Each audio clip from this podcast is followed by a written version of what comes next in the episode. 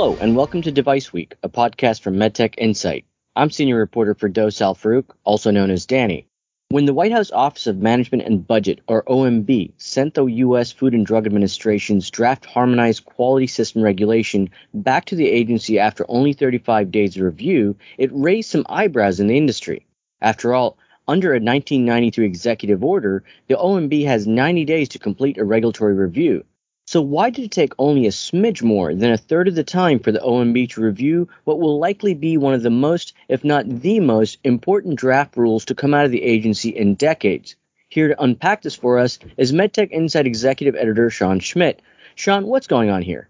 Thanks, Danny. As many of our listeners know, since early 2018, the FDA has been harmonizing its quality system regulation, or QSR, with International Quality Systems Standard ISO 13485. The FDA had sent its draft QSR to the OMB on January 5th for review, and it was returned to the agency on February 8th. And what was OMB's conclusion? The OMB's concluded action was labeled as consistent with change, which means modifications were made to the draft reg during its review. However, the consistent with change code doesn't differentiate between small editorial tweaks and modifications that drastically alter a rule, so it's difficult to know if the changes by the OMB were minor or if the FDA has to go back to the drawing board. But what some industry experts found eyebrow raising, as you said, Danny, is what they consider to be a rather speedy review time of only 35 days.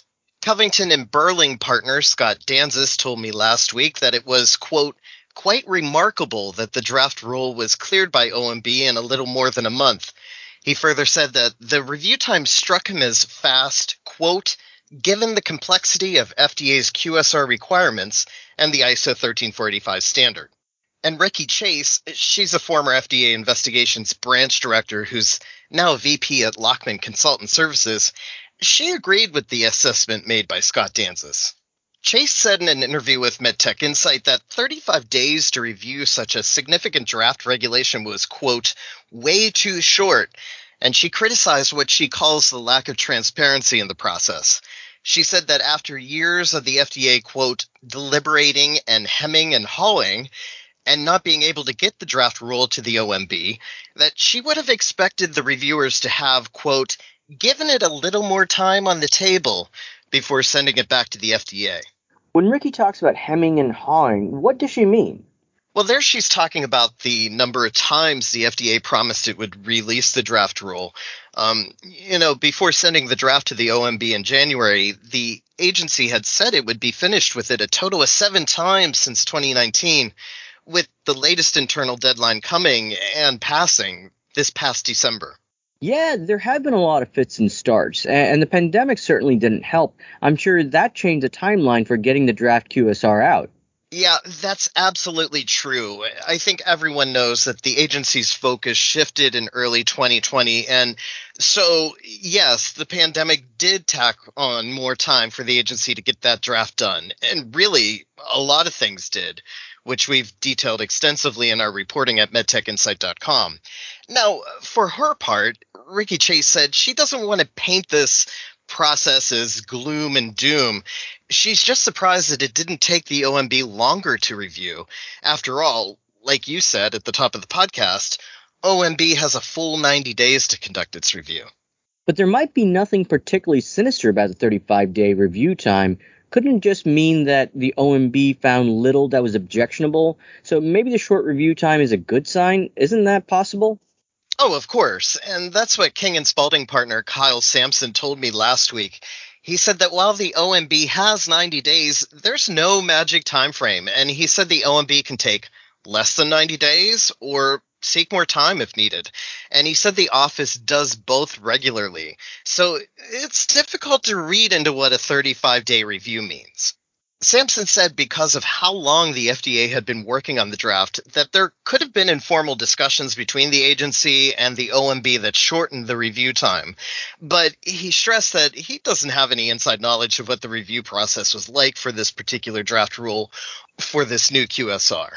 And also last week, I talked to Akin Gump partner Nathan Brown, who said OMB review times, quote, vary quite widely, and that people shouldn't read into the turnaround time for the draft. He went on to say that a 35 day review actually suggests that the OMB didn't have significant concerns or have the need for a lot of conversation back and forth with the agency about the rule, which he says happens. Was there any other positive outlook amongst the industry experts that you talked to? Oh, yeah, sure. Uh, last week I talked to Steve Silverman, who's head of the Silverman Group consulting firm, and he's a former director of the FDA's Device Center's compliance office.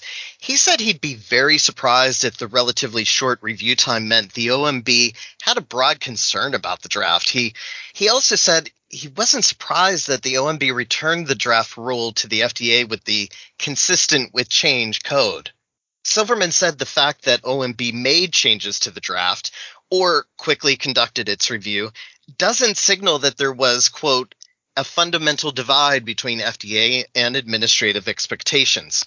Even consultant and former FDA official Ricki Chase struck a somewhat positive note, saying that with all the time the FDA had to write the draft, she hopes it went to the OMB in a very clean format, making the review more efficient for OMB.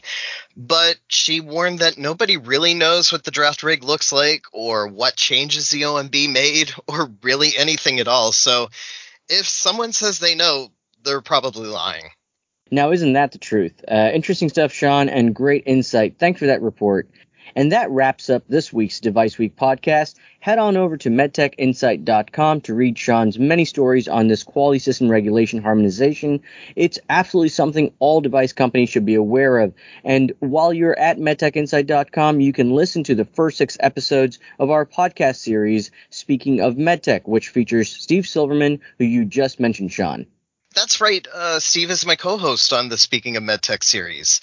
And we're releasing a new episode this week where we'll be talking about real world evidence and real world data and how it's being embraced by industry and the FDA. So be sure to check that out wherever you get your podcasts. Thanks, Sean, and thanks to all our listeners for tuning in. As always, remember you can find us on Twitter at medtech underscore insight. Until next time, thanks for listening.